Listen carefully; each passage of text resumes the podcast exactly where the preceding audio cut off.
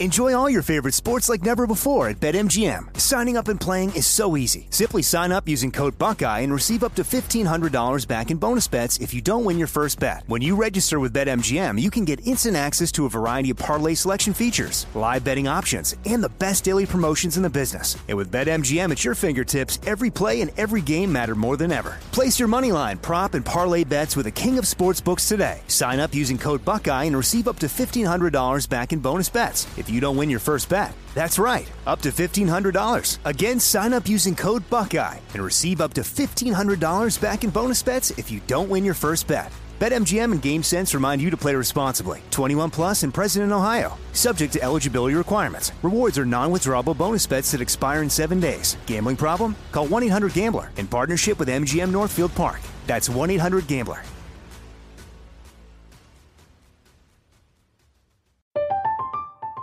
I'm Katya Adler, host of The Global Story. Over the last 25 years, I've covered conflicts in the Middle East, political and economic crises in Europe, drug cartels in Mexico. Now I'm covering the stories behind the news all over the world in conversation with those who break it. Join me Monday to Friday to find out what's happening, why, and what it all means. Follow The Global Story from the BBC wherever you listen to podcasts. What's up? This your boy Lil Duval, and check out my podcast, Conversations with Unc, on the Black Effect Podcast Network. Each and every Tuesday, Conversations with Unc podcast feature casuals and in-depth talk about ebbs and flows of life and the pursuit of happiness. Unlike my work on stage, I tap into a more serious and sensitive side to give life advice and simply offer words of encouragement, yet remind folks to never forget to laugh. Every Tuesday, listen to Conversation with Unc, hosted by Lil Duval on the Black Effect Podcast Network, iHeartRadio app, or wherever you get your podcasts. Presented by AT&T. Connecting changes everything. You deserve a moment to yourself every single day. And a delicious bite of a Keebler Sandies can give you that comforting pause. Bring along the melt in your mouth magic of a Keebler Sandies to add a sprinkle of joy to your workday. This magic is baked into simple shortbread cookies by Ernie and the Keebler Elves. So as life continues to fly by, make the most of your me moment. Take a pause and enjoy a Keebler Sandies. The 2024 presidential campaign features two candidates who are very well known to Americans. And yet, there's complexity at every turn. Criminal trials for one of those candidates, young voters who are angry. The Campaign Moment podcast from the Washington Post gives you what matters. I'm Aaron Blake, and I'm covering my 10th election cycle. My colleagues and I have insights that you won't find anywhere else. So follow the Campaign Moment right now, wherever you're listening.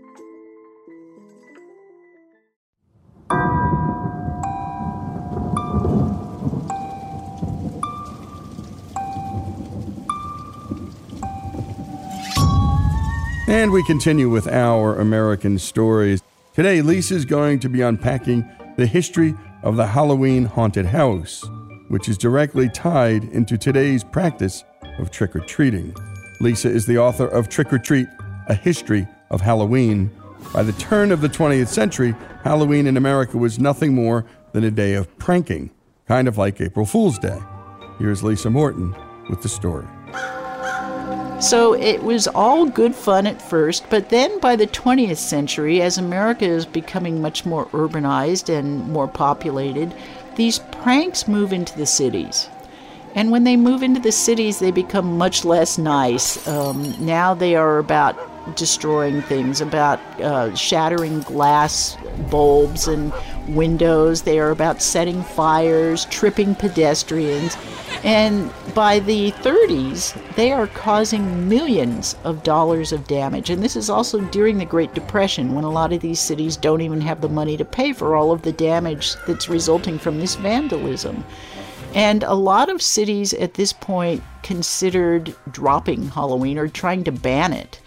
But fortunately, there were a few places where cooler heads prevailed and said, you know, maybe we can buy these kids off instead of trying to ban this holiday because that could backfire on us, which it would have. And they got together and they actually put out little pamphlets in many of the cities that would tell homeowners how to do this.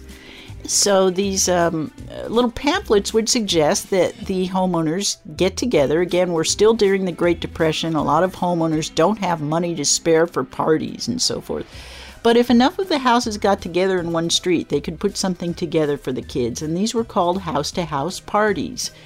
And the way they would work was the first house might give the kids a very simple costume, probably just a sheet with two holes cut in it. The kids would get to be ghost. The next house would give the kids maybe a little spooky entertainment, like they'd have the basement, uh, the lights shut off, a little thing where the kids would have to go through the basement. Somebody might jump out and frighten them. This becomes kind of the very earliest version of our modern haunted attraction. And then the next house would give the kids a little treat. Trick or treat fortunately did not go away because it remained something that was such an important part of the sort of psyche of so many baby boomers, and they wanted to share that with their kids, but they also wanted to continue their love for Halloween. So they started decorating their yards extensively, and this really picks up speed in the 80s and the 1990s. And we start to have also huge scale professional haunted attractions emerging in the 90s. The haunted attractions had originally come, as we mentioned earlier, from things like uh, basement parties and so forth. And there were early things called Trails of Terror, which were held outdoors. And these were things where kids would have to make their way through a little forest area that had been set up to scare them, with people hiding behind trees or um, spooky things draped in the trees. And in the 70s, we started to get two nonprofit groups that realized they could make a lot of money with haunted attractions. The first one was the JCs, the Junior Chamber of Commerce, and the second one was Campus Life, which was a Christian organization. And Campus Life kind of took the haunted attractions from the JCs, which had been fairly innocent, and added whole new layers of gore and violence to them. And that really became the model for the haunted attraction moving forward from there. So by the 80s, we start to get the big amusement parks in Southern California mainly who realize that they have this dead spot in their calendar every fall. And maybe they can take this model of these haunted attractions and turn a serious fall profit from that. Knott's is the first one that tries it, turning Knott's Berry Farm, of course, into Knott's Scary Farm and it becomes gigantic for them. Um, it began in the mid 80s, it picked up speed. Now, of course, it is a gigantic thing that Knott's does every year with uh, something like a dozen different mazes and scare zones and it's it's become a huge part of their yearly business plan and it's spread of course to other amusement parks and it has now even spread to amusement parks outside of the US there are um, amusement parks in Europe especially that are now holding Halloween celebrations. One of the other amusement park haunted attractions that contributed gigantically to the growth of the modern haunted attraction industry was the Haunted Mansion at Disneyland. It is just incredibly influential. It cannot really be understated what an important part of the development of haunted attractions that was. It had been conceived early on at Disneyland when Walt was still alive. It was something he always wanted to do. And for years, his Imagineers debated how to put it together. They considered originally doing it as a walk-through attraction, which of course would be even more similar to modern haunted attractions. Walt's idea was always to take the old dark rides that you could find at carnivals and sort of upgrade them, make them much more technologically savvy and much cleaner and and more involving, have an actual story throughout, that kind of thing. And he unfortunately passed away before the Haunted Mansion was completed, but his Imagineers continued with it. They always had a little bit of a debate about whether to go more scary or more whimsical with it. And in the end, they kind of compromised. They gave it the best of both worlds. When it opened in 1969, it was really a gigantic explosion in terms of haunted attractions. I mean, no no longer was it something you might find at a carnival where you're in a rickety car and there's a nasty old skeleton on a string overhead. They used both some very modern technology and some old technology that they repurposed in such brilliant ways. The whole idea, for example, of when you go past the haunted ballroom and you see the whirling figures uses an old technology that dates back to the 19th century called Pepper's glass which is a special kind of mirror that is positioned in such a way or special glass that it reflects the images and makes them look translucent and so forth. The whirling ghosts are actually figures that are below you when you are going along in your car, but the glass is tilted and positioned in such a way that you're seeing the translucent figures in front of you.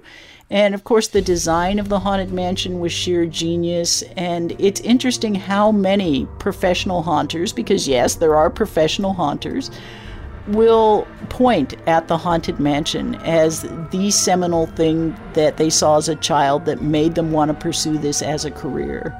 So this big scale professional haunt spreads to independent haunts as well. There are now around 3,000 professional independent haunts that are set up every Halloween throughout the US. That, again, is another idea that is spreading around the world. And these haunts created an entire industry. The haunted attractions industry, is, estimates of their net worth now run as high as a billion a year. They have uh, taken some of the sort of revenue that used to go to film industry and are putting it into these haunted attractions as they are using a lot of the film technicians, people who used to work in special effects, are now finding that they may be out of work in Hollywood because of CGI and computers, but they can go to a haunted attraction and they can get employment there. And in some of these cases, they're getting employment all year round from this. So the haunted attractions become gigantic and are now such a, a huge part of our modern Halloween. The haunted attractions kind of sit right alongside trick or treating for the kids, haunted attractions for the older kids, and for the adults. And great work as always by Greg Hengler on the storytelling and production, and a special thanks to Lisa Morton, author of Trick or Treat. Go to Amazon.com to find her book. The story of the haunted house, and so much more here on Our American Stories.